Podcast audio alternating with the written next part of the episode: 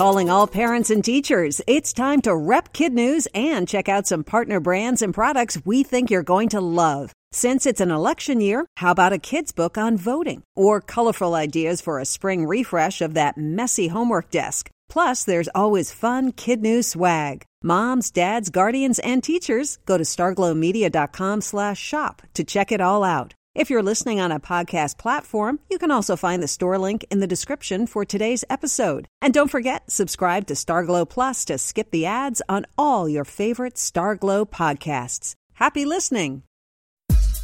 Good morning and welcome to Kid News. I'm Tori. Today is Friday, February twenty-second, twenty nineteen. And we begin with Nike taking a beating after one of its basketball sneakers suffered a high-profile blowout on national television. Duke's Zion Williamson is so good, former President Barack Obama and filmmaker Spike Lee were in the crowd to watch him take on North Carolina Wednesday night. But just thirty-three seconds into the game, Williamson's shoe spontaneously split in half. His foot slid out, he lost his plant, and went down hard with a knee injury. Nike says it's investigating what went wrong, but it can't be good for the company when one of its sneakers implodes on a player Kevin Durant calls a once-in-a-generation athlete. Duke lost the game after losing Williamson, and Nike shares took a bit of a hit as well. There's good news and bad from the animal kingdom. In the Galapagos Islands, a giant tortoise long thought extinct has reappeared for the first time since nineteen oh six. Even better, experts believe she is not alone. The tracks and scent of other giant tortoises, believed to be of the same species, were also found. At the other end of the spectrum is the Bramble Cay Melomys, a small brown rat that lived on a tiny island near Australia. It is reportedly the first mammal to go extinct due to climate change. The Bramble Cay hasn't been seen in ten years, and the government there blames rising sea levels for wiping out its habitat. And then there were four. Teachers in Oakland, California walked off the job yesterday morning, making it the country's fourth major school strike this year. Oakland's thirty-seven thousand students can still go to class, but they'll be taught by administrators and substitutes, and they'll have to cross the picket line to get there. How long will it last? History suggests most teacher strikes are usually resolved in a few days, but there are exceptions. A nineteen eighty-seven walkout in Homer, Illinois set the record for longest at a full eight months. It appears to be unprecedented. Haley Moss was just three years old when she was diagnosed with autism. Today, she is the first openly autistic person to pass the Florida bar exam and become a lawyer. As a kid, doctors said she'd never live independently or work at a minimum wage job.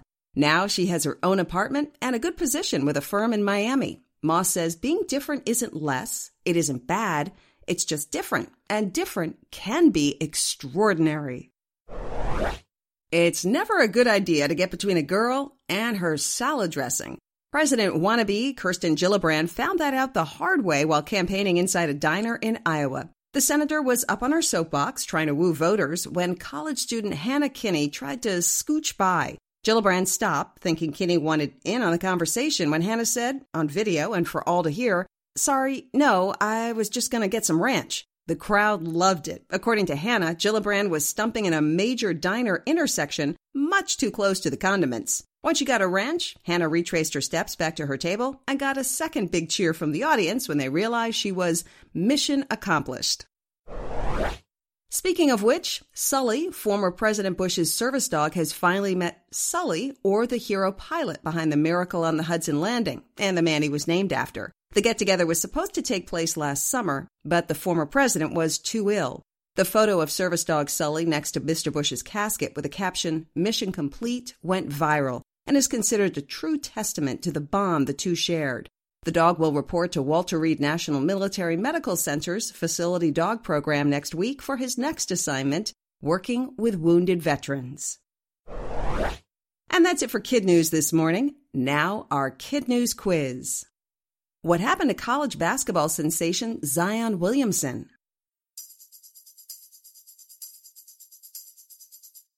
His Nike shoe blew open just thirty-three seconds into the game and he went down hard with a knee injury. What animal long thought extinct has just been found?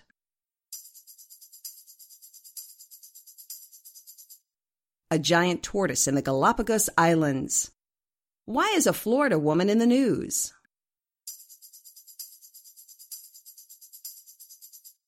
Haley Moss is the first openly autistic person in the state to become a lawyer. Who was Sully the service dog named after?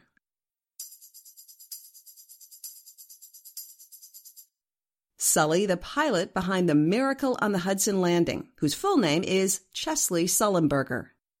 In One for the Road, the family famous for being famous is keeping a close eye on the bottom line. Kim Kardashian, Khloe Kardashian, and Kylie Jenner have all filed to trademark the names of their kids. The mothers reportedly plan to use North, Saint, and Chicago West, along with True Thompson and Stormy Webster, to market a clothing line, toys, and skincare. Thanks for listening. Don't forget to try your hand at our weekly quiz to see what you remember. You can find it at w w w dot kid news dot com every Friday. We hope you tune in again Monday morning.